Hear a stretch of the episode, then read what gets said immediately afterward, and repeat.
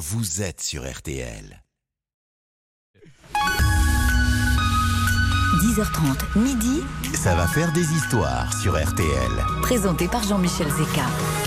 C'est un vrai bonheur de vous retrouver tous les matins de l'été euh, sur RTL. Bonjour, bonjour à tous. Bonne fin de matinée. Trois experts, trois histoires, trois minutes. Vous l'avez compris, la guerre des trois a lieu tous les jours de l'été sur l'antenne d'RTL. 10h30, midi. C'est le plus grand concours d'histoire et d'anecdotes jamais réalisé à la radio en France. Et c'est vous qui allez décider qui sera une nouvelle fois le meilleur expert de la matinée juste avant midi pour vous permettre de gagner un séjour absolument génial. Vous partez en famille, vous partez à 4 au parc Astérix pour découvrir la toute nouvelle attraction Toutatis. On a prévu tout comme il faut. hein. Hôtel, repas, euh, logement au parc, etc. Euh, 3210 pour voter par téléphone, c'est le classique. Et puis directement sur l'appli RTL, vous allez voir, c'est très très simple. Euh, vous téléchargez la nouvelle version de l'application euh, RTL sur vos smartphones. Vous votez pour l'un de nos trois experts. Et si vous votez pour le bon cheval, hein, parce que c'est un peu un tiercé quand même. euh, Moi, chaque canasson. Ouais, non, mais je- attendez, attendez. Il y a des étalons et puis il y a les autres. Le tiercé d'enfer. Si Je vous, suis les autres. si vous votez pour le bon cheval, ouais, tout à l'heure, il vous appellera en direct pour vous annoncer la bonne nouvelle. Et moi, je vous offrirai peut-être aussi un, un chèque de 200 euros chez notre partenaire euh, Spartou.com. Bon, euh, on va démarrer cette émission directement. Vous avez entendu que Vincent Perrault est avec nous.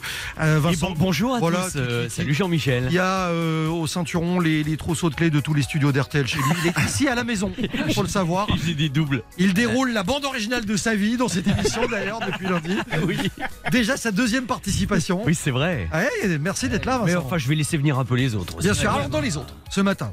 Laissez-moi vous présenter celui qui a déjà commencé à enquêter sur les deux autres personnages de cette émission, le Hercule Poirot d'RTL. Ah, Jean-Alphonse. Richard, un belge en plus. Et alors quand je dis le Hercule Poirot d'RTL, je crois pas si bien dire parce que c'est un indice. Je pense qu'à un moment, Ah oui, il est possible que. Il est possible que. Il est possible On que- aille sur ce terrain-là. Jean-Alphonse, je rappelle que l'heure du crime arrive en magazine papier, le numéro 1 est toujours en, En kiosque, bien sûr. Absolument. Il porte la chemise de l'homme de Rio. L'homme s'appelle pourtant Rio. Le très sportif Johan Rio est avec nous également. Bonjour Jean-Michel, bonjour à tous. C'est un plaisir. Un grand bonheur d'être avec Qui vous. est très en forme, qui est un petit peu tendu, on va pas se mentir. C'est ma première. C'est sa première, évidemment. Mais Jean-Alphonse aussi. Jean-Alphonse très studieux, qui révisait ses histoires, etc. Mesdames et messieurs, il est 10h32, nous allons rentrer dans le vif du sujet. Voici donc la première manche, il y en aura trois dans cette émission pour élire le meilleur. La première manche, les trois premières histoires. Et la première ce matin, elle est signée Vincent Perrault qui Ah, nous je, emmène. je commence Ouais, Bon, d'accord. nous emmène où? Alors, on va parler de disco et d'un film. Vous connaissez Dieu merci, c'est vendredi? Pas du tout. Ça vous dit rien hein? Ah bah, Je vais vous informer. Vous allez L'histoire d'un nanar? Ouais. oui, mais un beau. hein. C'est parti en trois minutes. Alors, Dieu merci, c'est vendredi, c'est un film musical de 1978 qui est sorti juste après La fièvre du samedi soir, le film qui a montré que le cinéma pouvait devenir disco, ça vous vous en souvenez? Et figurez-vous que le triomphe de Saturday Night Fever a donné une idée à deux labels de musique américains, la Motown et Casablanca. C'est-à-dire l'idée produire rapido un autre film en virant l'aspect social de la fièvre du samedi soir pour ne garder que le phénomène musical mondial du disco. Donc le film est finalement, il doit être une sorte de hit parade filmé destiné à promouvoir deux artistes. Les Commodores avec Lionel Richie à l'époque hein, pour la Motown et surtout la nouvelle reine du disco Donna Summer pour le label Casablanca. Et l'idée du producteur, c'est de faire chanter Donna Summer avec une voix en puissance, plus la voix aiguë, sexy, suave de, de I Feel Love, vous voyez, mais de la faire chanter comme une vraie chanteuse. Et ça donne la chanson Last Dance qui fait un carton, Golden Globe et Oscar de la meilleure musique de l'année. quand même, J'adore. hein. Ah bah oui. Facettes ce matin dans Ça fait des histoires. Et nous Mais- rappelons que Donna Summer, Donna mais ne se rend pas. Mais ne meurt pas vraiment. Mais, mais, Giorgio Moroder, le producteur historique de Donna Summer, lui, il veut pas tuer la poule aux œufs d'or. Il veut encore et encore lui faire enregistrer ce disco sensuel qui lui va si bien. Et il a une idée. Faire enregistrer à sa pouliche une chanson française dans une version de 16 minutes qui va devenir un maxi 45 tours pour les discothèques. Savez-vous quelle est cette chanson française? Non, pas du tout. Personne ne le sait. Je vous, la- je vous- je vous en informe aujourd'hui. C'est ça.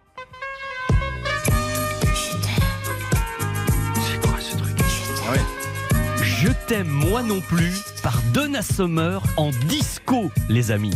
Cette version que vous entendez là, bah, écoutez un peu. Les, gémissements. Ah bah elle, oui, c'est elle là C'est elle. ça me rappelle quelqu'un. C'est Gainsbourg. Cette version n'existe que dans le double album de la BO de Thanks God It's Friday. Ça n'est sorti en single que dans un seul pays où elle cartonnait toujours le Mexique. Donc Donna Summer chante la partie interprétée par Brigitte Bardot puis par Jane Birkin.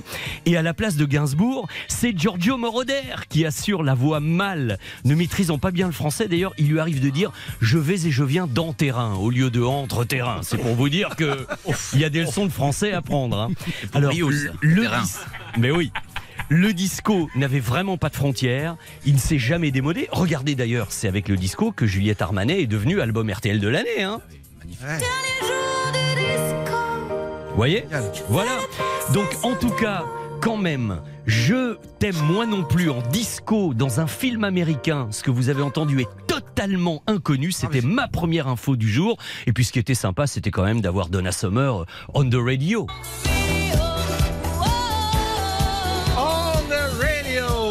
Je connaissais absolument pas l'histoire, elle est géniale. Ah mais je vais surtout vous envoyer le fichier de la chanson de 16 minutes. Ah, faut On- écouter on ça. n'en revient pas. Ah, Ah ouais. ouais ouais, c'est un cas unique. Je retiendrai que Giorgio Moroder était assez tout-terrain. Ça entre tes tout terrain. Voilà. C'est la première histoire. Je rappelle que dans la première manche, évidemment, chacun euh, opère dans sa spécialité. Vous avez compris, Vincent Musique, M- musique et cinéma. quoi. cinéma, etc. Euh, dans un instant, Jean-Alphonse Richard. Je suis prêt. On va changer d'ambiance. Ah, vous imaginez bien. J'ai rien contre mon voisin, mais. Ça va être un peu moins, ça va être un peu moins disco, si vous voyez ce que je veux dire. D'habitude on s'aime bien, mais là... Quoique, Un indice sur cette première histoire, Jean-Alphonse. est-ce que trop regarder la télé peut tuer? Mystère. La réponse dans un instant, c'est ça va faire des histoires. Le plus grand concours d'histoire jamais organisé à la radio. Nous revenons dans un instant. Ça va faire des histoires jusqu'à midi sur RTL. Jean-Michel Zeka, Ça va faire des histoires sur RTL. Et je comprends que vous soyez totalement impatient à l'idée de découvrir l'histoire de Jean-Alphonse Richard. L'heure du crime, histoire de mystère, histoire de télévision, une, Mmh. une enquête derrière. Oui, avec euh, un personnage que vous connaissez bien. Hein je parlerai un petit peu à ma femme, mais on va en parler de tout ça. C'est elle qui va être contente. Voilà, c'est ça. Vous êtes prêts? Euh, fin prêt. Jean-Alphonse Je suis dans les. Trois minutes, c'est la première manche, la première histoire de Jean-Alphonse. C'est parti. Alors, est-ce que regarder la télé euh, peut tuer? C'est une question qu'on peut se poser et que se posent souvent les policiers d'ailleurs, parce qu'on peut regarder comme ça une émission et puis se dire qu'après tout, euh, on a envie de commettre le pire. Là, je vous emmène le 14 juillet 1995. 14 juillet. La France est à l'arrêt, tout le monde est en vacances. Euh, c'est pas, vous allez me dire que c'est pas un jour pour tuer. Et pourtant, euh, à 19h, il y a Nadège. Nadège, elle est partie au feu d'artifice. Elle attend son mari. Euh, Elle l'attend comme ça parce qu'il a prévu de venir la rejoindre. Toute la, tout Paris est là devant le, le feu d'artifice. On est en banlieue parisienne. Elle attend Jean-Bernard Vi- Victorska, c'est son mari, donc pour le feu d'artifice. Et Jean-Bernard, il ne vient pas. Euh, c'est pas possible, il n'est pas là, il n'arrive pas. Alors elle va aller à la maison, elle va aller dans, le, dans le petit pavillon euh, à Sarcelles, où euh, effectivement la, famille euh, habite. Et elle va trouver son mari, Jean-Bernard, et 1m90, 85 kilos, il a 43 ans, il était en pleine santé, Jean-Bernard, c'est un espèce de petit colosse comme ça, un imprimeur, et il est mort étouffé sur son banc de musculation. On le retrouve avec un, un haltère, voilà, un haltère, parce qu'on dit un haltère et pas une haltère, attention. On le retrouve avec un haltère, sur le coup, il a été étouffé. C'est un accident, évidemment. Euh, c'est un accident. Les obsèques sont programmées, le corps est prêt à être incinéré, puis une femme appelle la police, un témoin, comme ça. Une femme appelle la police, le commissariat, et elle dit bah, vous devriez enquêter sur cette mort parce que c'est pas très clair, etc. Euh, Nadège, elle dit un peu n'importe quoi, et puis euh, il y a quelqu'un qui s'appelle Jean-Stéphane Cézelet, c'est son amant. Euh, apparemment, ils ont fait le coup ensemble. Alors la police, évidemment, euh, regarde. Il y a un inspecteur de police qui va courir jusqu'à la morgue pour empêcher l'incinération du, malheureux, parce qu'il faut faire vite. De justesse, on, évite l'incinération. Dénégation, euh, explication embrouillée de ce couple, parce qu'ils se sentent pas très à l'aise. Euh, Nadège accuse son amant, etc. Tout le monde se renvoie la balle, c'est pas très clair. Et puis il y a une inspectrice de police, elle s'appelle Aurore Piana. Et cette femme, elle se dit depuis le début, mais cette enquête, il y a quelque chose qui va pas. J'ai vu ce truc-là quelque part et elle cherche, elle cherche dans sa tête. Elle se souvient pas très bien où elle a vu ça et elle se dit, mais bien sûr. Alors c'est pas les cinq dernières minutes, presque, mais bien sûr, Elle a vu l'épisode? C'est un épisode de Colombo. Ah non. C'est un épisode de Colombo. euh, Je l'ai vu. Voilà, c'est un épisode de Ouais. Colombo Ouais. qui s'appelle Exercice fatal. Et effectivement, c'est copie conforme de ce crime. Mais c'est vrai. Elle va interroger les personnes, la Mhm. police va interroger les personnes, et le fameux euh, Jean-Bernard, euh, Jean-Christophe Cézelet, par contre, le suspect, va dire ben oui, c'est vrai, j'ai vu l'épisode, et j'ai- même dit à ma Il s'est maîtresse, inspiré de ça. j'ai même dit à ma maîtresse, et si on faisait pareil Et il pensait que personne fallait- l'avait vu. Il fallait pas que la policière voie cet épisode, elle l'a vu. Et lui aussi, il l'avait vu. Exercice fatal, et bon, fatal euh, jusqu'au bout, puisqu'ils vont se retrouver aux assises, ils vont être condamnés, le couple, même si elle va prendre un petit peu moins parce qu'elle n'a pas participé directement au meurtre. Mais c'est l'inspiration totale avec euh, le détective Colombo, évidemment. un Ah, Peter ça aurait marché moins bien s'ils avaient regardé La Croisière s'amuse, évidemment. Exactement. Sûr. Quoique, euh, il y a peut-être des noyades Et mystérieuses. il faudrait peut-être que j'en parle à ma femme. Et il en a parlé, effectivement, à sa maîtresse. bah oui. Et ça a fonctionné. Est-ce que cette histoire, la première de Jean-Alphonse Richard, lui permettra de prendre le large à l'issue du premier tour C'est vous qui allez nous le dire dans quelques instants. Je rappelle que vous votez au 3210 par téléphone, sur l'appli RTL ou sur le site RTL.fr et qu'en ligne de mire, il y a votre prochain séjour au parc Astérix en famille. Johan Rioux dans un instant. Oui. Johan, évidemment, expert du sport. Il est tout terrain aussi. Il est multifonction. Il va parler tennis, il va parler vélo, il va parler foot dans cette émission. On commence avec Du foot et de la guerre. Du Oula, foot et oula. du conflit. Du foot et du malsain. Johan Rioux. Et donc ça va faire des histoires. Il est debout. Le gars, c'est pas assis depuis le début de l'émission. hein. Il est dans Parce une que je suis avec deux maîtres vraiment qui olympique. savent raconter, qui savent compter. Donc j'espère être à la hauteur. Qui sera le meilleur expert? La réponse tout à l'heure. Et les Faites le foot, mais pas la guerre. et le vote dans quelques minutes. À tout de suite avec Johan. Ça va faire des histoires? Revient dans un instant sur RTL. Jean-Michel Zeka, Ça va faire des histoires sur RTL.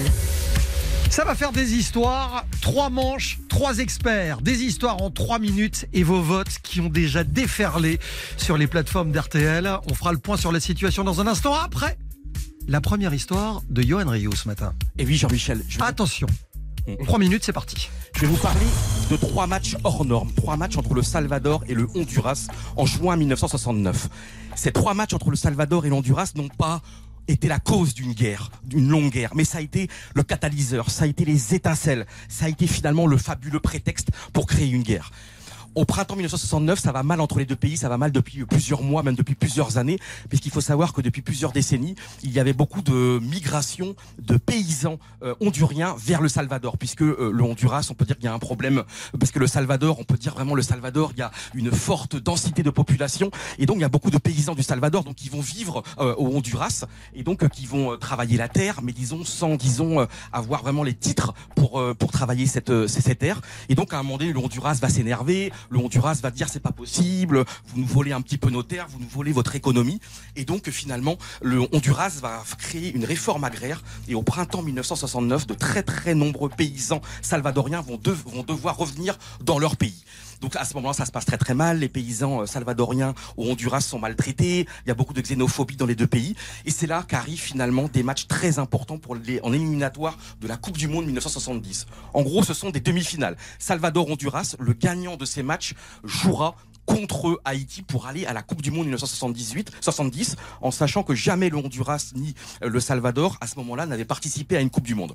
Premier match 8 juin 1969. Le match a lieu au Honduras. Le Salvador est, est favori, largement favori, mais il y a un problème. La nuit précédant le match, évidemment, les supporters du Honduras vont vraiment ruiner la nuit euh, des joueurs du Salvador avec évidemment des jets de des jets de pierre. L'hôtel est caillassé. Ça se passe très très très mal et le Honduras finalement va l'emporter à la dernière seconde, à la dernière minute, 1-0.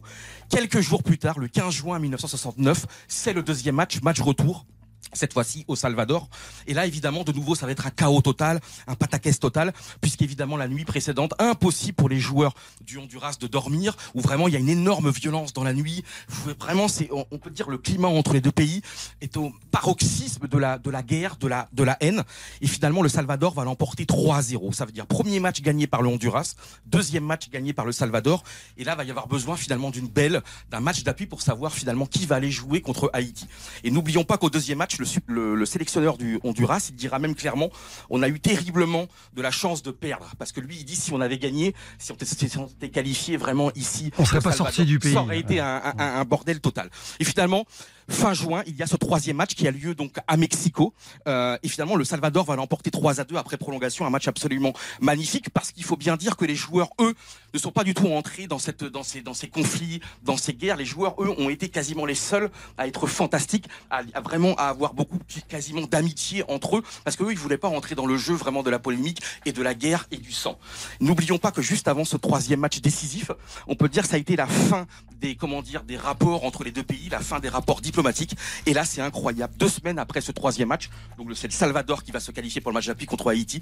Et là, c'est tout simplement eh bien, c'est l'acte de guerre, puisque le Salvador, le patron du Salvador, le chef d'État du Salvador, eh bien, décide d'envahir le Honduras, décide de bombarder l'aéroport euh, au Honduras. Ça va être une guerre éclair, une guerre de quatre jours, appelée la guerre de 100 heures. Et ce qui est terrible, c'est qu'il y a eu quand même eu entre euh, 2500 et 3000 morts pour certains, entre 3000 morts et 6000 morts pour d'autres, 15 000 blessés, et un climat absolument insurrectionnel dans le pays.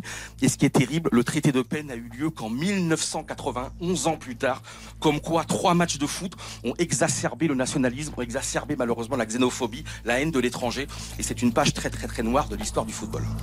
Johan Rioux, en un petit peu plus que 3 minutes. Combien Non, mais c'est les Ah, J'ai pas calculé en 3 minutes. Mais on, pénalité. est- on était, voilà, c'est ça. Je, vais, je vais faire appel à la VAR. C'est- Parce oui, que, pas possible, parce sûr. que je, ouais, je pense que là, Arbitre on est, assistant, là, s'il on, on est, on est en dehors des arrêts de jeu, là. Ouais, mais c'est la passion, Jean-Michel. Quand oui, vous non, parlez de foot en Belgique, c'est pareil aussi. Bien sûr, Oui, bien alors, sûr. moi, je, je l'ai trouvé exceptionnellement calme hein, là, sur cette intervention. Bah, Étonnamment. ma- Malgré Ah ces ouais. 12 minutes d'intervention. Étonnamment. Étonnamment.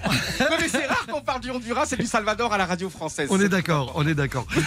Bon, vous connaissiez l'histoire tous les deux? Pas du tout. Non, pas du tout. Pas du tout. Bon. Ça Euh, vous a plu Ça vous avez appris des choses Ah ouais, ouais, ouais. ouais, fait son service après On a tout appris. Je pense que j'ai déjà oublié, mais, mais, mais- Les amis, attention. C'est la fin de la première manche. Tout le monde y est allé de sa petite spécialité. Dans un instant, manche 2 avec un thème imposé. Je vous le révélerai dans quelques instants. Ah ouais. Mais c'est vous qui nous écoutez partout en France qui allez maintenant pouvoir euh, voter, jouer et départager nos trois experts pour tenter de gagner ce séjour dont je vous parle au parc Astérix. Tirage au sort en fin d'émission. Euh, RTL.fr, l'appli RTL, vous cliquez sur le visuel de, de cette émission, ça va faire des histoires. Vous avez les noms des trois experts, vous votez et ensuite vous n'avez qu'à sélectionner le meilleur. Petite subtilité, téléchargez la, la dernière version de l'appli RTL, c'est important. On se retrouve pour la manche 2 dans un instant avec un premier tour de piste. innocent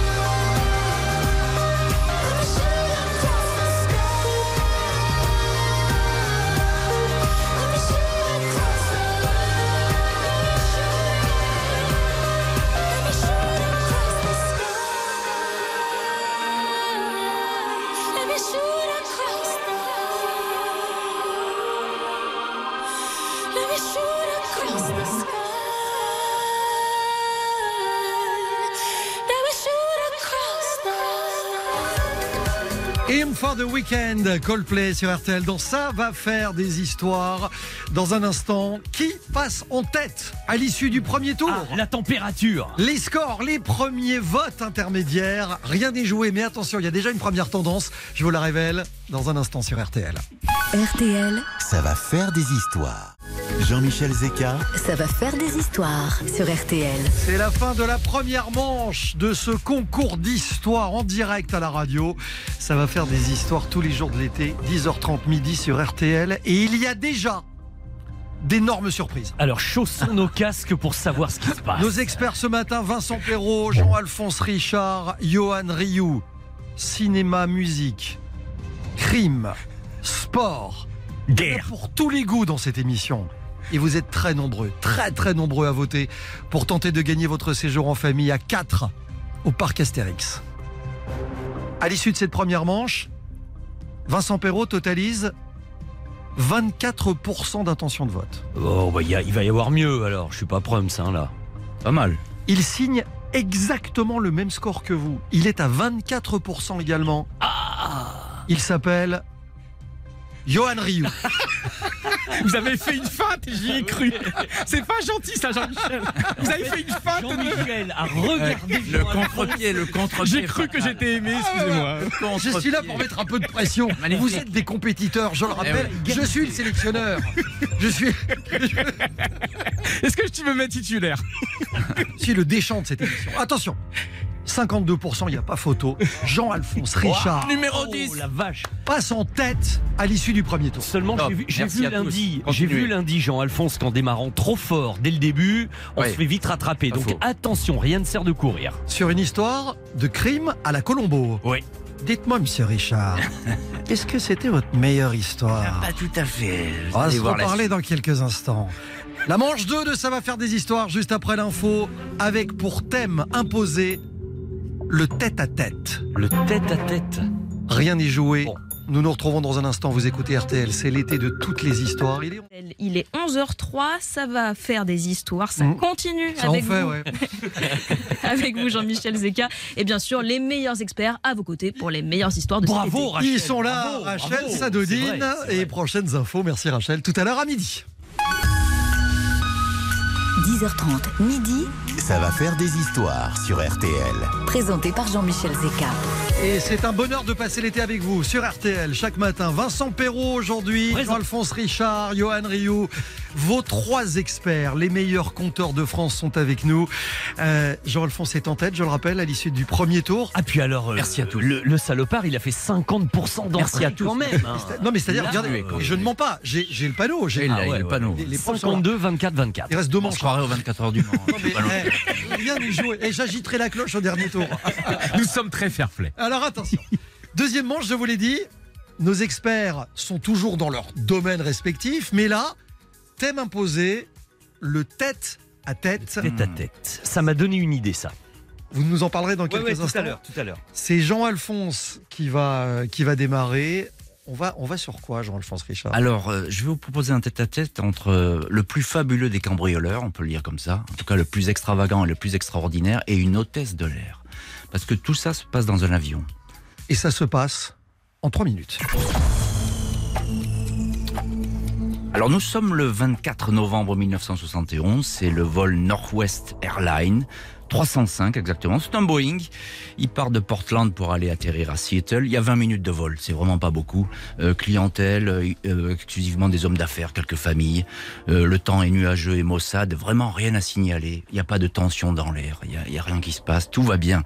À la place 18E, euh, au dernier rang, euh, il y a un homme qui s'assoit, mais un homme comme tous les autres. Il a un costume sombre, il a une cravate noire, il a des lunettes de soleil, il a un visage anguleux. On voit pas évidemment ses yeux. Et le nom du passager, c'est Dan Cooper. Voilà, Euh, on sait rien de lui. euh, c'est un passager lambda avec une petite mallette. Et puis il y a une hôtesse qui s'appelle elle Florence Schaffner. C'est une hôtesse qui est un petit peu expérimentée. Et euh, vous savez qu'à l'époque, euh, à la- l'avion d'école, et à l'époque on peut fumer dans les avions. Donc effectivement, le Dan Cooper en question, il allume une cigarette, il en allume deux, puis il appelle l'hôtesse. Il lui dit Je voudrais un whisky, s'il vous plaît. L'hôtesse lui passe un whisky, puis il lui dit euh, Asseyez-vous à côté de moi, il n'y a personne, asseyez-vous. Alors la- l'hôtesse est un peu surprise. Elle dit Non, mais attendez, Vous voulez pas un whisky le- oui, elle voulait un whisky, puis vous savez que le personnel n'a pas le droit de s'asseoir comme ça. Elle pense que c'est un numéro de drague. Et là, euh, l'homme en question lui passe un petit billet euh, où il y a écrit dessus « J'ai une bombe dans ma mallette et j'en ferai usage si nécessaire ». Il demande 200 000 dollars en coupure de 20 euh, dollars. Il demande aussi quatre parachutes, deux ventraux et deux dorsaux. Euh, on ne sait pas pourquoi, mais en tout cas, il fait passer ce message à l'hôtesse. Alors évidemment, tout est répercuté. Euh, L'avion va aller se poser en urgence sur le tarmac de Seattle. Les passagers sont libérés. Il n'y a plus que cinq personnes à bord, les trois pilotes et la chef de, cabine. Mais avant cela, il va demander à Florence Schaffner, parce qu'ils n'ont pas sympathisé, mais elle l'a vu, elle est la seule à avoir vu, à le connaître, à entendre sa voix, à voir comment ce type bouge. Euh, il va lui dire, vous allez chercher les sacs, puisque les sacs d'argent ont été préparés. Euh, L'hôtesse Florence va aller chercher les sacs, elle va les déposer dans l'avion, elle va être relâchée, l'avion va repartir, il va décoller avec ordre du fameux pirate de l'air, on va l'appeler comme ça, mais ce fameux Dan Cooper que personne connaît, avec ordre de voler très bas et à faible vitesse. Et puis à un moment donné, le, les personnes, l'équipage et puis la, la chef de cabine vont être enfermés dans la cabine, dans le cockpit. Et puis une lumière va s'allumer dans le cockpit, c'est la porte arrière qui s'ouvre. Dan Cooper va sauter dans le vide, en pleine nuit, par temps d'orage, euh, au-dessus d'une forêt très épaisse. On ne va jamais le retrouver. Il est parti avec euh, ses centaines de milliers de dollars avec lui. On ne retrouvera que quelques petites coupures neuf ans après, des liasses qui ont pourri d'ailleurs dans le sable d'une plage. On n'a jamais su qui était Dan Cooper. Et il y a une seule personne dans ce face-à-face. C'est ça qui est extraordinaire. Il y a une seule personne qui l'a vu, c'est Florence Schaffner. Alors elle va le décrire, toujours la même chose. 40 ans à peu près, 1m80, 80 kilos, musclé et très poli. Où est Dan Cooper? On l'a jamais retrouvé. L'enquête a été close en juillet 2016 parce qu'on ne pouvait pas aller plus loin, ce qui est rare aux États-Unis parce qu'en général on mène les enquêtes jusqu'au bout.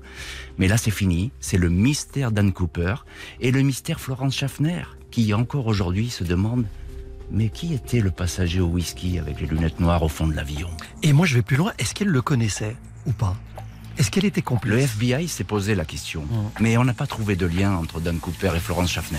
Il a pris, et il a pris savez- combien au total Ah, il est parti. on Non, mais combien en, retrouvé. en- en argent? Il a Alors, demandé il, combien? il avait demandé 200 000 dollars, ce qui à l'époque est énorme. hein, on est dans les années 60. Et ça a fait l'objet d'un film, hein, les amis, Oui, avec Treat Williams dans le rôle qui s'appelait 100 000 dollars en Voilà. cavale. Et Ouais. il y a la Ouais. série Netflix aussi là-dessus qui est très bonne. C'est ce qui s'appelle un parachute doré. Ah, très bon. Excellent. Ah oui Je l'avais pas, celle-là. Dan Cooper et ses grosses coupures. Première histoire de la deuxième manche en tête à tête, évidemment. Euh, thème respecté à la lettre par Jean-Alphonse Richard. Dans un instant, Johan Rioux. Johan, on va quitter complètement le domaine aérien. On va se poser et on va être sur le gazon. Mais ça va voler très très haut et ça va être un moment On historique. parle tennis dans un instant. Oui, Tout de tennis. suite sur RTL. Jean-Michel Zeka sur RTL. Ça va faire des histoires. Jean-Michel Zeka sur RTL. Ça va faire des histoires.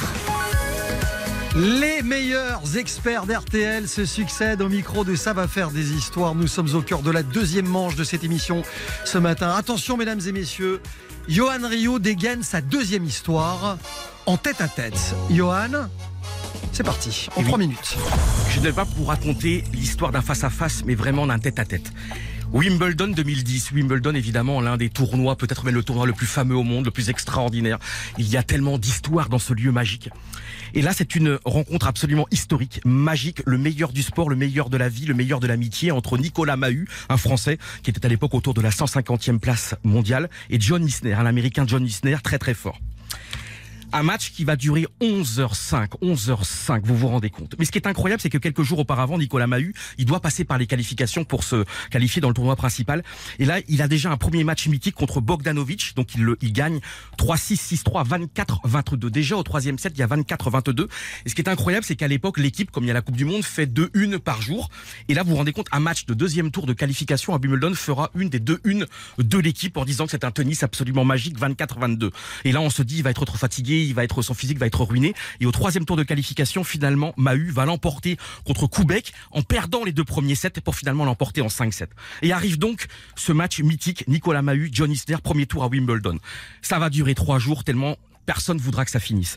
Mardi 22 juin 2010, mercredi 23 juin 2010, jeudi 24 juin 2010, pour finir par la victoire d'Isner en 11h05, 6-4, 3-6, 6-7, 7-6, 70, 68. 70, 68 au cinquième et dernier set. Aujourd'hui, il y a une plaque qui commémore évidemment ce match absolument extraordinaire, un match de légende, à côté du cours numéro 18, une plaque pour dire tout simplement que c'est le match le plus long de l'histoire. Mardi 22 juin, finalement, c'est la nuit qui va interrompre la première journée. À ce moment-là, ils en sont à 2 sets partout. Déjà, c'est pas mal, mais là encore rien de légendaire. Deuxième jour, mercredi 23 juin. Et là, la nuit interrompt les deux participants à 59-59. On est à 59-59. Ça a duré des heures et des- des heures ce deuxième jour. Et figurez-vous même que le tableau d'affichage est bloqué, reste bloqué pendant de nombreuses heures à 47-47 parce que IBM n'avait pas prévu le programme, le programmeur, le programmateur n'avait pas prévu que ça aille au-delà de 47-47. Finalement, que c'est qu'à Faut dire 23h45, ils trouveront finalement un moyen de truc. Et arrive le jeudi 24 juin. Et là, il faut bien vous rendre compte, le monde entier regarde ce match. On se dit, mais on est à la troisième journée, mais qui va gagner ce match de mammouth? On est donc au cinquième set, 59-59. Et là, vous vous rendez compte, pour la première fois en 33 ans, la reine Elisabeth II vient euh, à Wimbledon, non pas pour assister au match, parce que c'était prévu de longue date qu'elle vienne, mais elle vient sur un autre cours pour regarder d'autres matchs. Mais les gens finalement s'en fichent de la reine. Non, ce qui les intéresse, c'est évidemment, c'est John Isner contre notre Français extraordinaire, sympathique, euh, Nicolas Mahut. Et là, les jeux s'enchaînent, ça continue. Il y a dans ce dans ce dans ce stade extraordinaire, il y a 782 places parce que tu vois, c'est vraiment moelleux, c'est beau l'atmosphère. Il y a 782 places pleines à Il y a le monde entier. Tous les les, autres joueurs s'arrêtent de jouer. Ils sont en train de regarder le match sur des écrans de télévision. Federer regarde ça, Nadal regarde ça. Mais qu'est-ce qui se passe? Ça continue, ça continue. Ce qui est incroyable, c'est qu'à 68-68, Nicolas Mahut mène 30-0 sur le service d'Isner. Isner, vous savez, c'est une machine à faire des aces. Et là, on se dit 68-68. 30-0 pour Mahu sur le service d'Isner, mais Isner arrive à revenir encore. Mahu finalement perd 69-68 et perdra le match 70-68. Le cinquième set va durer 8h11, 8h11. Le match va durer 11h05. Et ce qui est fou, c'est que jamais ce record ne sera battu, puisque depuis il y a eu des changements de règles. Et maintenant au cinquième set, à un moment donné, on va pas jusqu'à 22, 20, 22, 21, 73, 72. Ah ouais, c'est fini. Ça s'arrête à un moment donné Ah, et il y a un ouais. super tie-break. Et ce qui est fou, c'est que moins de trois heures après, donc euh, il a perdu, euh, notre Français extraordinaire Nicolas Mahut a perdu, mais trois heures plus tard, il a un match de double à jouer. Top, trois et là. Wimbledon refuse que le match soit reporté et il va jouer un match le soir en double avec son ami Arnaud Clément et vous vous rendez compte, le match est encore interrompu par la nuit. Johan Rioux dans les arrêts. Toujours. Oui, oui, non, mais euh, voilà. Non, mais c'est trop facile. là, c'est trop facile, ouais. Eh, Johan, je peux vous poser une question Est-ce qu'il va vous rester du ginseng pour la dernière manche C'est la question que je me pose. J'aime trop le sport. Ah non, mais il est dedans. Non, il est en Je- rupture je peux de lui- stock. Un truc de Je dingue. peux lui poser une question. Co- comment tu fais pour pas faire un AVC avant la fin de Mais c'est stressant de raconter des histoires devant le monde entier. Johan Rioux euh, au service dans la deuxième manche. Je à monte à la Wimbledon. Ah, il est monté à la volée. Je te transperce par un Cela dit, formidable eh, cela dit, c'est c'est une performance de résumer un match qui a duré trois jours en trois minutes. Oui, c'est pas mal. C'est vraiment une En, en performance. 10 minutes, pardon. Dans un instant, fin de la deuxième manche avec la dernière histoire, celle oui, de Vincent à moi Perrault. après. Vous voulez que je vous dise de quoi il s'agit? Absolument. Alors, euh, je vais vous Tête à tête, expliquer comment on est amené à rencontrer une superstar de cinéma en tête à tête, que tout est calé, verrouillé et que les choses peuvent très bien ne pas se dérouler comme prévu. Alors parlons de tête à tête. Qui prendra la tête ah bah de la compétition? À l'issue du deuxième tour La réponse dans quelques minutes. À tout de suite sur RTL. Ça va faire des histoires. Revient dans un instant sur RTL. Histoire. Je dois vous dire à 11h17 ce qui se déroule dans ce studio. Nous sommes en train d'éponger Johan Rioux. Il faut le savoir. euh, il est venu avec son assistante personnelle. Il s'en est- il s'en est mis partout. Ah, voilà, elle- a une petite serviette et tout. Parce que mon casque, il a des. Il part, il part à fond, le casque. Et vous savez, c'est comme au tennis. Bon, time. Attention, reprise.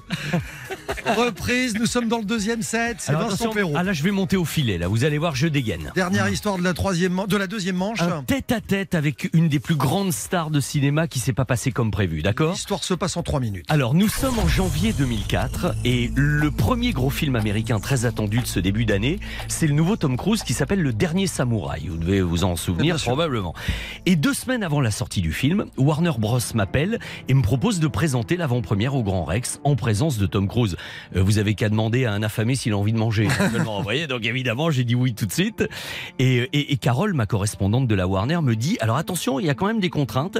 Bon, en arrivant, Tom Cruise fera une séance d'autographe. Tu verras, ça peut être un petit peu long. Toi, tu te tiens près derrière l'écran. Et puis, je te donnerai un top. Comme ça, tu commences ta présentation et tu l'appelles sur scène. Mais attention, il faut quand même que tu nous donnes déjà tes trois questions pour qu'on les fasse valider et trois questions, pas plus. Je dis bon, bah, ça va, ça va. Il me dit non, non, non. Il y a une autre chose. Tu ne dois en aucun cas le toucher. Pas de poignée de main, pas de main sur l'épaule et au moins un mètre entre vous deux. Chaleureux. Euh, alors je lui dis bon, j'avais pas l'intention de le tripoter, hein, euh, mais mais d'accord, pas de poignée de main parce que ça, ça peut se faire spontanément, c'est vrai. Ok, ok. On est au Grand Rex. Moi, j'attendais bien sagement le signal du démarrage derrière l'écran, d'accord? Il y avait en effet déjà pas mal de retard. Et tout d'un coup, je vois devant moi, et je reconnais nettement, hein, en contre-jour, la silhouette de celui qui se dirige vers moi. C'était Tom Cruise. Tout seul. Je comprends même pas qu'il arrive tout seul. Et là, sans préambule, il me dit en anglais Hey guy, c'est bien toi le pilote de Dragster? Euh, Mais non. Je, je lui dis Yes, but uh, how do you know that Euh, Tu vois? Il me dit Aucune importance, comment je le sais Tu vas surtout me raconter maintenant. Euh, tout le monde était déjà dans le Grand Rex. Et me voilà bombardé de questions par Tom Cruise. Moi, j'aurais préféré qu'il me parle de son film avec Kubrick, avec Jack Nicholson, avec Spielberg. Mais non J'ai dû lui expliquer en détail, et en anglais surtout, c'était pas si facile, la motorisation de ma voiture fusée propulsée par un catalyseur de la NASA du module lunaire Apollo, euh, les 30 000 chevaux de puissance, il, il me croyait pas, il en revenait pas, les parachutes, comment on freine une bagnole à 500 km à l'heure, enfin, ça n'arrêtait plus. Et alors, j'ai quand même pu obtenir quelques confidences sur son amitié avec Paul Newman, parce que je vous rappelle que Newman avait gagné les 24 heures du Mans et qu'ils avaient tourné ensemble la couleur de l'argent. Lui était pilote de NASCAR dans le jour de tonnerre, donc j'ai pu poser deux trois questions. Mais notre tête-à-tête dans un grand Rex plein a duré plus de 20 minutes derrière l'écran, seul. Tout le monde attendait, personne n'osait l'interrompre parce qu'on ne coupe pas Tom Cruise quand il parle à quelqu'un. Il a été super sympa, adorable, à l'opposé de toutes les recommandations qu'on m'avait faites. Et, et évidemment, regardez sur le net, il n'existe quasiment aucune photo de lui en train de serrer la main à quelqu'un. Et là, j'ai mis la photo sur mon Instagram avant de commencer Je l'ai vu, l'émission. ouais. Vous l'avez vu Ah, je l'ai vu. il et, et il m'a serré la main vigoureusement, chaleureusement. Son entourage n'en revenait pas parce que c'est très rare chez lui. Avouez quand même qu'une rencontre comme celle-ci, dans un tel contexte avec une telle star, c'est pas banal et surtout, ça s'oublie pas. Vincent Perron et Tom Cruise.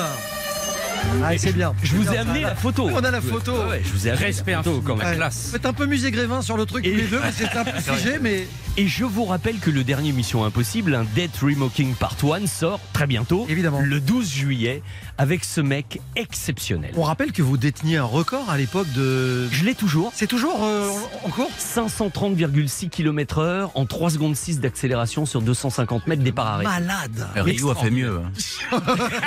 Regardez l'état dans lequel il est Bravo Vincent. Et tu as envie de continuer Est-ce que tu as envie de, de, de, de remettre le couvert et de recommencer? Non, j'ai dit que j'arrêtais. Maintenant, je suis un homme marié, j'ai des enfants. Ouais, Arrêtez ouais. les conneries quand Parce même. que Johan est prêt à commenter l'événement. Ah, ben alors rien que pour Oui, mais j'aurais j'y- pas le temps, trois secondes. J'y retourne.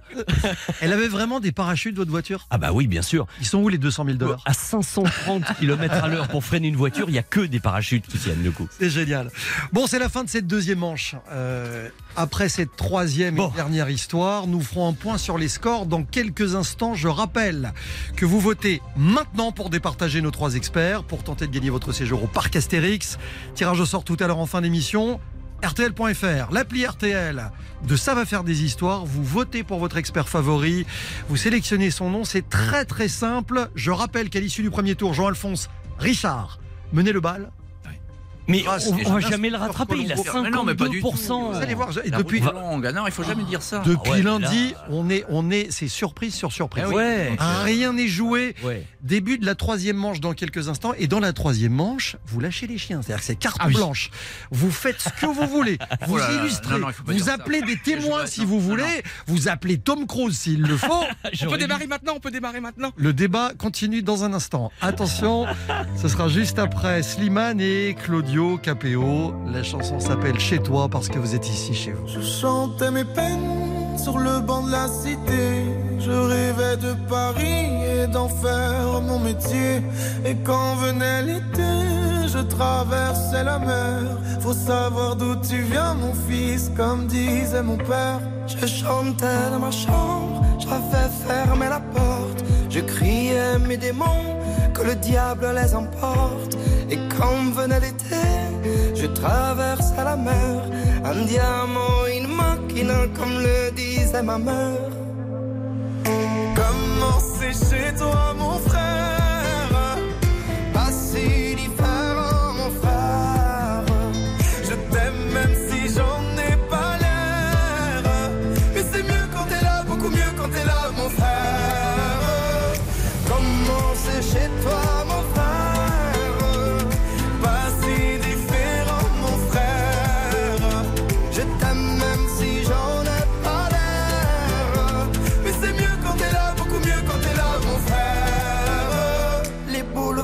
effrayants, les pavés de Clichy, le petit menuisier accompagné de ses amis. Et si c'était là-bas que je crierais mes démons, qu'on se retrouvera tous les deux à faire les cons. C'était la dernière chance, un dernier rendez-vous. Les rêves c'est fatigant, mais moi je tenais le coup. Et si c'était là-bas qu'on entendait mes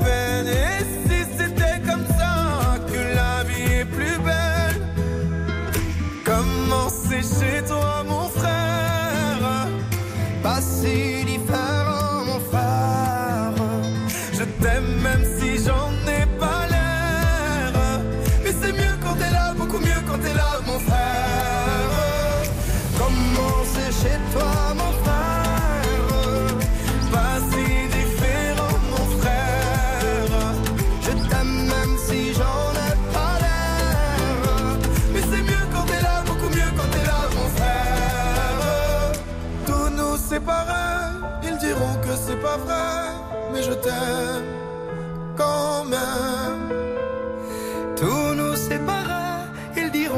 c'est pas vrai, mais je t'aime.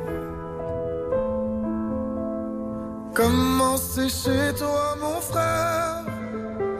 Pas si différent, mon frère. Je t'aime même si j'en ai pas l'air. Mais c'est mieux quand t'es là, beaucoup mieux quand t'es là, mon frère.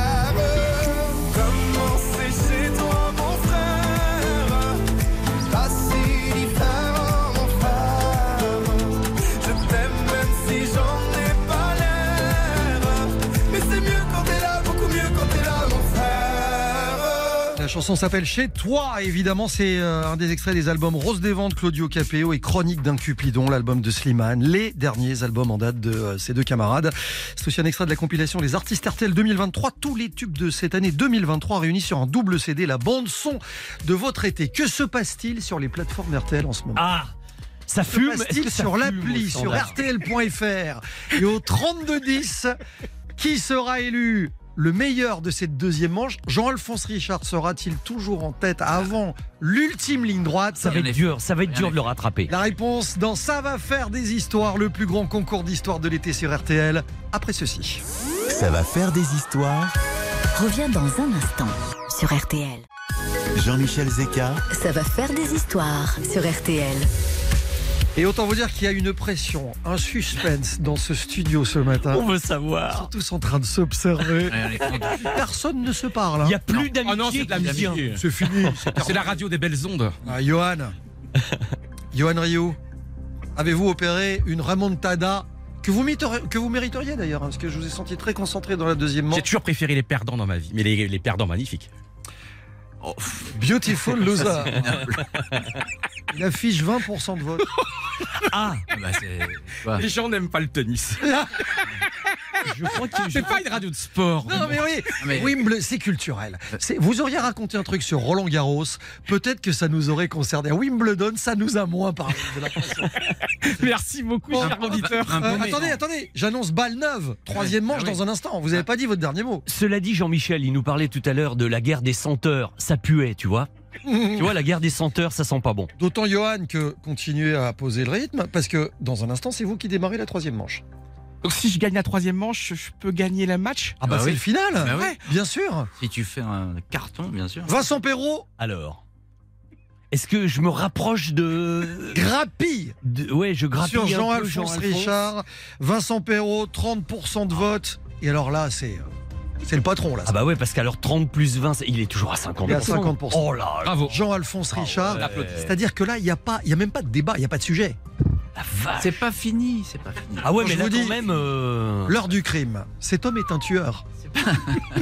Sans avoir l'air. En fait, le coupable, c'est lui. Dans toutes les histoires, c'est Jean-Alphonse le coupable. L'étrangleur du studio. Exactement. Je ne veux plus jamais refaire l'émission avec lui. Ouais, mais je suis un sacré détective, attention. Bon, attention, les amis, troisième et dernière manche. C'est la carte blanche. Chacun dans son domaine. Le sport pour Johan, le cinéma, la musique, l'automobile peut-être pour euh, Vincent. Et évidemment, vous l'avez compris, pour le taulier. Meurtre. Taulier, c'est le terme d'ailleurs. Ouais, c'est ça. Hein. Ouais, on va en parler. On va en parler. de deux façons. Ouais. Johan, vous êtes prêt? Ah, complètement. On va où? Le Tour de France, une des épreuves mythiques évidemment au monde. Ah, Et le ça, Tour ça de. France 89. Et non, attendez, parce que vous allez parler d'une remontada, justement. Oui. C'est celle que je vous souhaite. Oui. J'adore comment vous faites, vous êtes un homme de radio parce que vous savez qu'on est un petit peu en avance, donc vous faites durer le suspense. On est un petit peu en avance sur le conducteur, je dévoile tout. Et donc là, j'adore vous laisser traîner votre Et voix. vous êtes un partenaire idéal. Mais là, là, on est en retard. Et vous m'avez dit, Johan, vraiment, fais long. Fais non, j'ai rien dit du tout. N'importe quoi. On est tout à fait parfaitement à l'heure. Vous êtes prêts en 3 minutes Ouais, bien sûr. Mesdames et messieurs, c'est la dernière manche. Tour de France 89. Alors je ne vais pas vous raconter ce que vous savez déjà. Cette fin extraordinaire sur les Champs-Élysées avec Lemon qui gagne le Tour de France pour 8 secondes par rapport à Fignon deuxième. Le maudit Laurent Fignon deuxième à 8 secondes. Je vais vous parler pas, je ne vais pas vous parler de la fin du Tour de France 89, mais du début, de ces premières minutes. Ces premières minutes qui vont être fatales à Pedro Delgado. Nous sommes donc le premier samedi du Tour de France 1989, il est 10 17h17. Pedro Delgado, normalement, qui a gagné le Tour de France précédent en 88, qui a fait deuxième du Tour de France 87, donc doit s'élancer au Luxembourg pour un, pour un prologue, pour un contre-la-montre. Et là, les secondes passent, les minutes passent, et Pedro Delgado, il n'est pas là. C'est absolument incroyable. Mais que se passe-t-il? Le, le vainqueur du Tour de France, le tenant du Tour de France 88, il n'est pas là en 89 pour le départ. Mais qu'est-ce qui se passe? Les minutes s'égrènent. Et vous vous rendez compte, il va prendre le départ avec 2 minutes 40 de retard. C'est-à-dire que déjà, avant même de commencer son premier coup de pédale, il a 2 minutes 40 de retard. Vous imaginez bien que normalement, c'est impossible à remonter. Il a toujours assumé, il a dit tout simplement, ben, c'est la faute de personne, ce n'est pas la faute de mon équipe, c'est que je pensais que j'avais encore du temps. Et donc, ben, j'ai vu que, ben, je regardais ma montre, je pensais que j'avais encore du temps et je me suis trompé dans les horaires et je suis arrivé en retard. Et ce qui est beau déjà avec Delgado, déjà en premier, en premier lieu, c'est qu'il n'a accusé personne de ce retard. Il a dit, c'est moi le fautif. Vous vous rendez compte, 2 minutes 40. Pourtant, il fait un très bon prologue, mais il finira dernier de ce prologue, 198e avec 2 minutes 54 de retard et déjà 2 minutes 48 de retard sur Fignon et Lemon qui finissent avec le même temps. Mais là, ce n'est que le début des malheurs, parce qu'on se dit là, bon, euh, deux mi- arriver 2 minutes 40 à un prologue, pourquoi pas Mais c'est déjà catastrophique, mais on ne sait jamais. Mais le lendemain, c'est pire, parce que le lendemain, c'est le coup de grâce. C'est un contre-la-montre par euh, équipe. Lui, euh, Delgado dans une très bonne équipe, l'équipe Reynolds, qui est une super équipe avec, euh, normalement, avec notamment Indurain, qui va gagner cinq fois le Tour de France dans les années suivantes. Et là, à mi-parcours environ de ce de contre-la-montre par équipe, eh bien, il a un coup de un coup de grisou, un coup de buis, un coup de fringale, on ne sait pas. Sa tête explose et ses coéquipiers, vous vous rendez compte, ses coéquipiers doivent l'attendre à un moment donné. Et là, ça va être encore plus terrible que lors du prologue, puisque le, le lendemain, donc lors de ce contre-la-montre par équipe, eh bien, ils vont Reynolds va perdre 4 minutes 32 sur euh, l'équipe de Laurent Fignon, l'équipe Super U. Et c'est-à-dire que le dimanche soir, déjà le deuxième soir de ce Tour de France 89, vous vous rendez compte, Pedro Delgado est avant-dernier 197e du classement avec 6 minutes 29 de retard sur Lemon et 7 minutes 20 sur Fignon. Et là, évidemment, hein, quand tu as 7 minutes 20 sur Fignon de retard et 6 minutes 29 de retard sur Lemon, c'est quasiment fini. Certains parlent même d'abandon. Certains disent, mais Delgado, il va arrêter. Mais Delgado, c'est quelqu'un de vaillant, quelqu'un qui a un sourire absolument extraordinaire, quelqu'un qui est adulé par euh, la population espagnole, encore adulé encore aujourd'hui. Il est, c'est un héros. Et non, il ne va pas abandonner. Et il va commencer sa remontée fantastique le jeudi 6 juillet lors dans un contre-la-montre entre Dinard et Rennes. Et là, il va être à l'heure. Et il va même finir deuxième, Pedro Delgado. Et il va reprendre, il va commencer sa remontée, il va reprendre 32 secondes sur Laurent Fignon.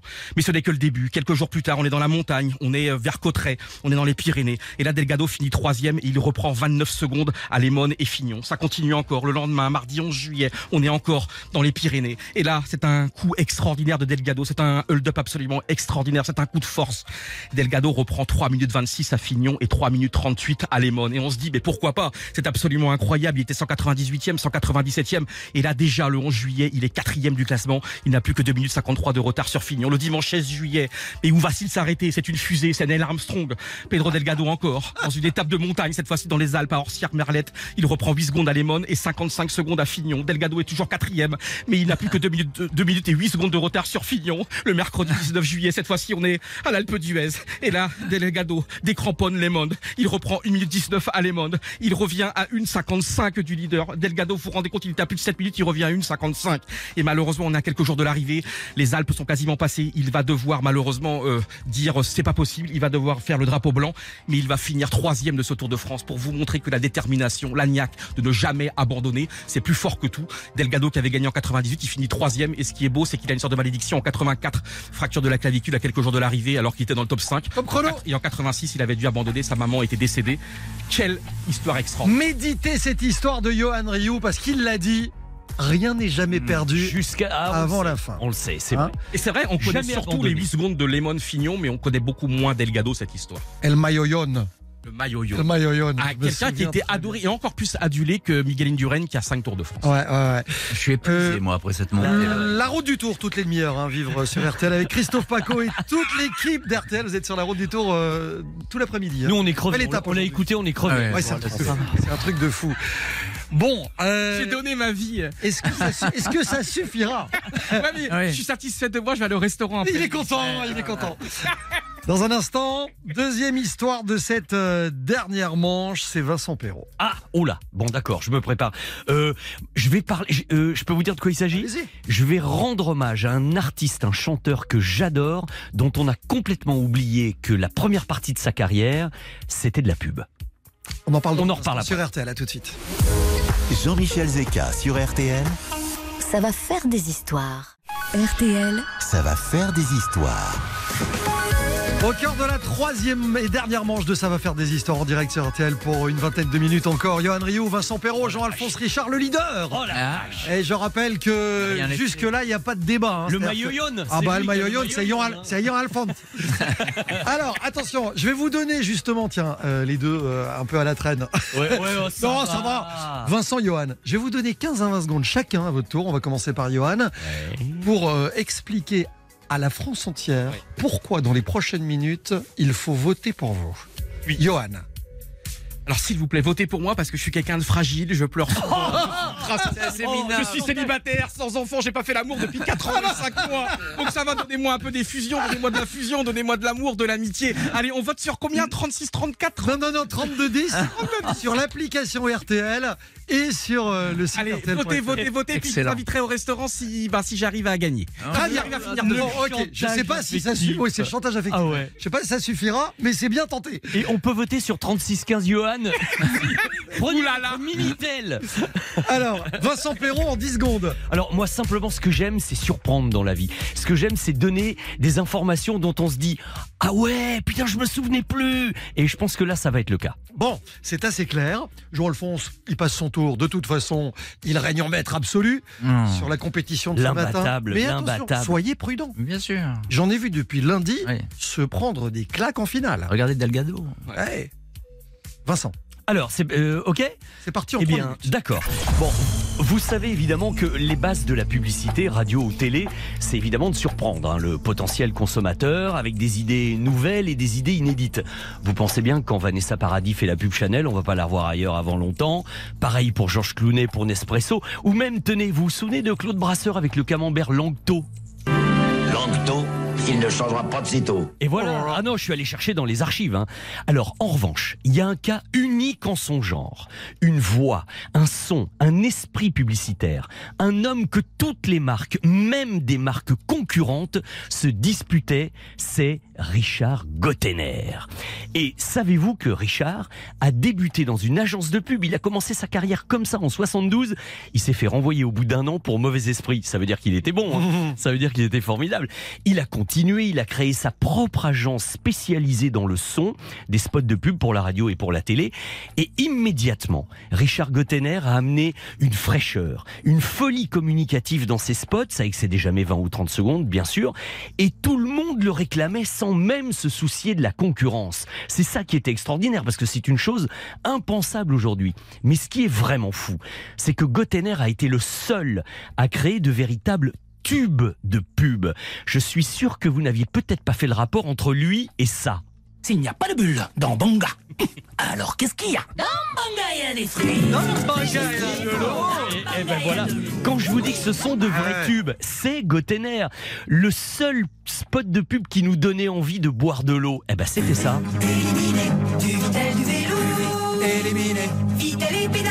Et écoutez la voix, c'est Richard Gotener. Vous aide à retrouver la vitalité qui est en vous. Alors, il y en a un que j'adore, il y a un spot, il a fait un truc pour l'apéricube, c'est écoutez ça. Je te montre mon cube. Génial.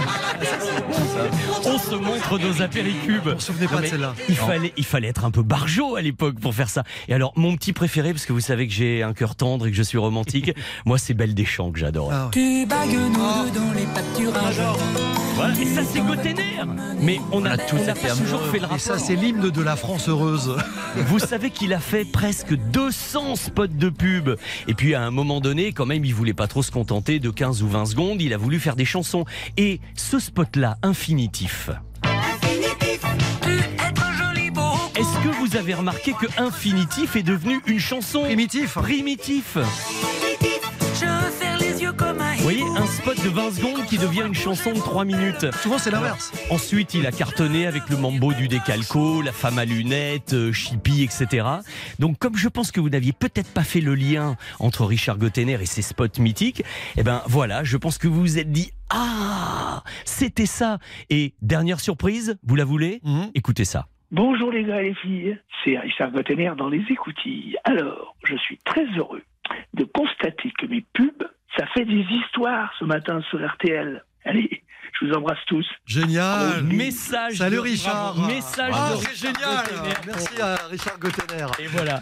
Ah, et, je, sympa. et je précise que Richard reprend sa tournée à la rentrée. Gottener ramène sa phrase. Il démarrera le 8 octobre Joli. au Fantasy Festival C'est de un génie, Quimper. c'est un génie. Ah ouais. C'est un génie notre Ah, Gottener. ah, j'adore. Magnifique. J'adore. La. Oh là là. Le décalco. Attention Le décalco Mali. Ça va faire des histoires tout l'été. C'est en direct 10h30 midi sur RTL. Vous savez que nous sommes dans la troisième et dernière manche. C'est sportif. Hein J'ai tout donné là. ah, c'est un, c'est un dernier avec, tour. ça, si je remonte pas Jean-Alphonse Richard, j'arrête. Bah, attention parce qu'il a, eh, il arrive avec un truc. Il a, il a l'attaché caisse avec l'arme ultime. C'est-à-dire qu'il était déjà en tête. Oh non. Il va vous achever. Oh non. Écoutez ça. 3210, RTL.fr, l'application RTL, vous allez gagner un séjour au parc Astérix pour 4 en votant pour l'expert gagnant qui vous rappellera dans quelques minutes. Voici l'ultime histoire de l'homme du crime.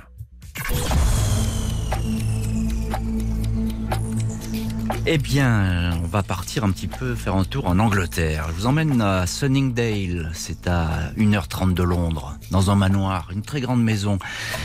Mais elle n'est pas habitée par n'importe qui, cette maison. Elle est habitée par Agatha Christie. Vous connaissez Agatha Christie? Tout le monde connaît Agatha Christie, mort sur le Nil, le crime de l'Orient Express. Elle a, à l'époque, elle a 36 ans. On est en décembre 1926. Et elle est déjà très célèbre. Elle a une petite fille, Rosaline, 7 ans. Elle a un mari, le colonel Archibald Christie. Tout va bien pour elle. Elle a de l'argent. Elle est reconnue. Elle est célèbre. Mais ce matin-là, au matin du 4 décembre 1926 au matin, la secrétaire se lève et puis elle s'aperçoit que la maison est vide. Il n'y a plus d'Agatha Christie dans la maison. Elle va au garage et elle s'aperçoit que le garage est vide. La grosse Maurice euh, que conduit normalement Agatha Christie n'est plus là. Alors euh, c'est étonnant, la reine du crime a disparu un beau matin comme ça sans donner de nouvelles. La petite fille est là, le mari est resté à Londres, on ne comprend pas. Euh, on va retrouver la voiture euh, quelques heures plus tard, à 30 km de là. On va retrouver ce- à l'arrière de la voiture son manteau, un manteau en fourrure et on est en plein hiver, il fait pas très chaud. Il y a le poudrier aussi, des, objets auxquels elle tient beaucoup. Il y a le poudrier de sa mère. Sa mère est décédée récemment. Elle tient beaucoup à ce poudrier qui est là, sur le siège arrière. Il y a même son permis de conduire, donc euh, effectivement. Et puis la voiture est légèrement accidentée. On se demande ce qui s'est passé. Alors, accident, suicide, suicide pas certain, parce que c'est une femme très pieuse et on ne se suicide pas chez les catholiques comme ça. Et enlèvement, c'est possible parce qu'elle est connue, pourquoi pas. Le fait est, c'est que Agatha Christie est absolument introuvable et on a découvert cette voiture. Ça pourrait faire un titre d'Agatha Christie. dans un étang qui s'appelle l'étang du silence. Alors évidemment, la presse anglaise va se précipiter sur cette affaire. On va se demander où elle est passée. On va dire qu'est-ce qui s'est passé. Mais on sait que la vie, dans sa vie intime, ça va pas très bien. Euh, D'abord, euh, sa mère est morte, je l'ai dit, et puis euh, son mari, on dit qu'il a une vie plutôt euh, sentimentale, agitée. Il a une maîtresse à Londres, Nancy Neal. C'est une très belle femme. Agatha Christie, ça n'a jamais été un premier prix de beauté. Elle a beaucoup de talent, mais euh, Nancy Neal est beaucoup plus jeune et beaucoup plus euh, sympathique, beaucoup plus souriante. Donc on soupçonne le mari. Est-ce que le mari aurait pas tué finalement, aurait fait disparaître sa femme? Il va devoir s'expliquer, il est montré du doigt, même la police va aller le voir. Et puis, euh, d'autant plus que c'est curieux parce que euh, il y a trois lettres qui ont été envoyées par Agatha Christie ce, ma- ce matin-là. Une à son beau-frère, il l'a détruite. Il l'a même pas lu. C'est curieux. Quand vous recevez une lettre, vous la lisez. Il a détruite, il l'a même pas lu. À sa secrétaire, Carlo Fischer, qui elle l'a remise à la police. La police ne dit pas ce qu'il y a dans cette lettre. Et puis une à son mari, et le mari dit j'ai brûlé la lettre. Le mari ne l'a même pas lue. Le fait est, c'est que euh, elle va dire dans cette lettre j'ai jamais fait de mal. Tout ce qui se passe est trop injuste. Donc on sent une femme qui est euh, déprimée. Neuf jours de chasse à Agatha Christie, les journaux se déchaînent.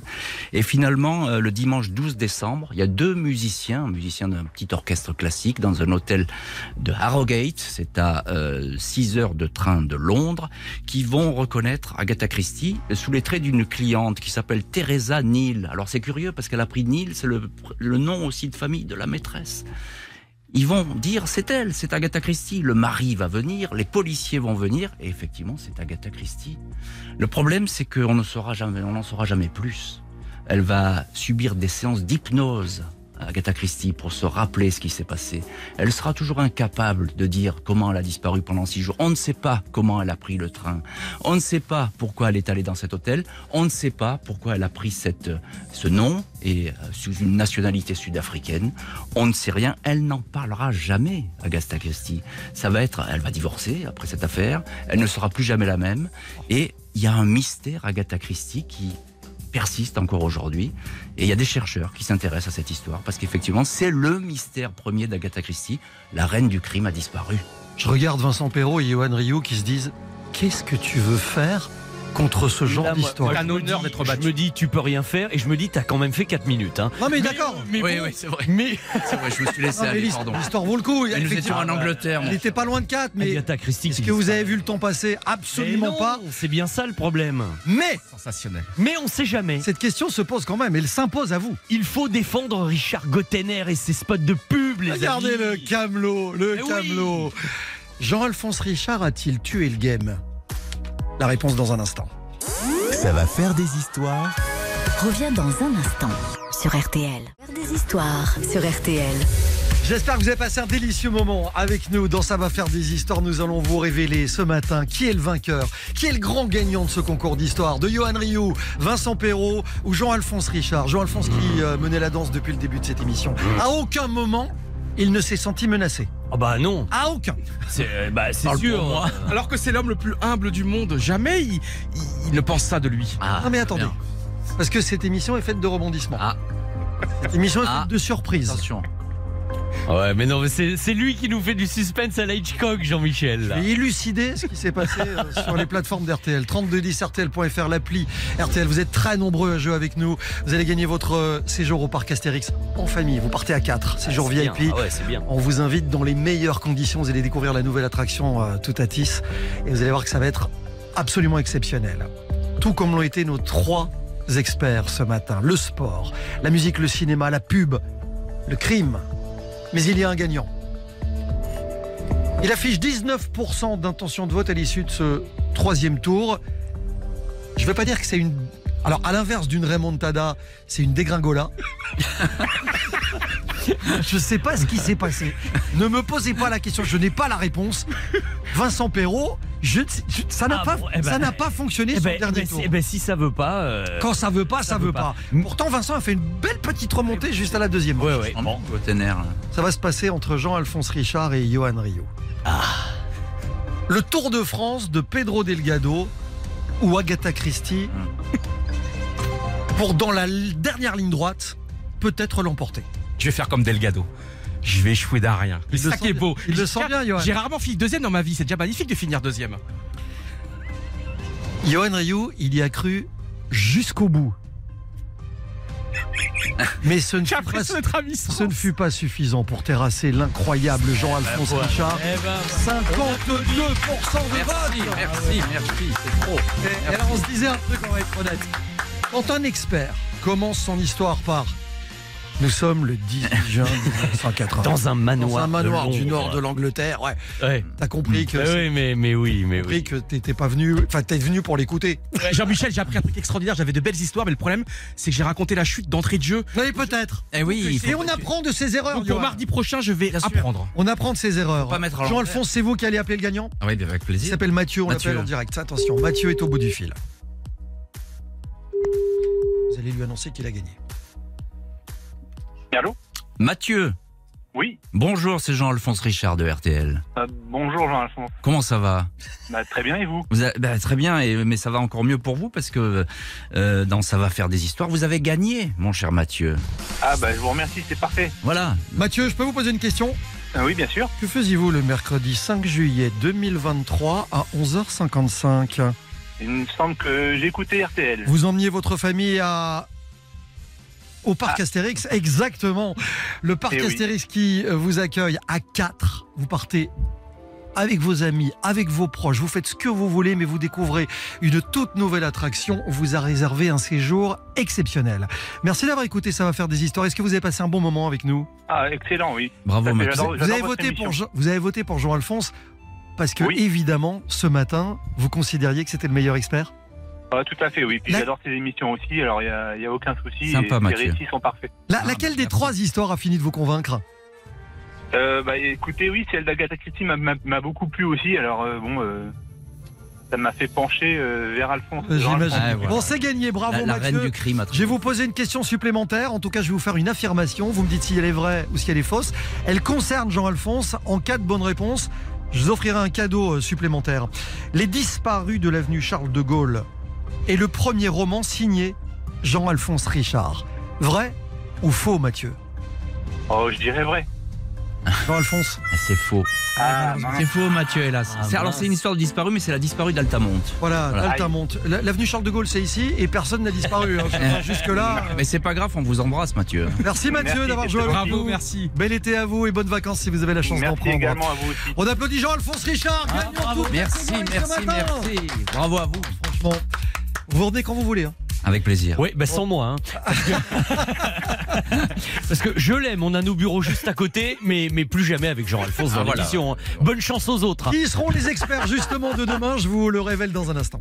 RTL, Ça va faire des histoires. 10h30, midi, Ça va faire des histoires sur RTL. présenté par Jean-Michel Zeka. Il s'appelle Jean-Alphonse Richard. Il est sur RTL tous les jours. Et je précise que cet homme n'a aucune empathie ni fascination pour les criminels, ni, pour ses, con- ni pour ses concurrents d'ailleurs. non, Il a écrasé euh, la compétition c'est aujourd'hui. Jean-Alphonse l'invincible. C'est exactement ça.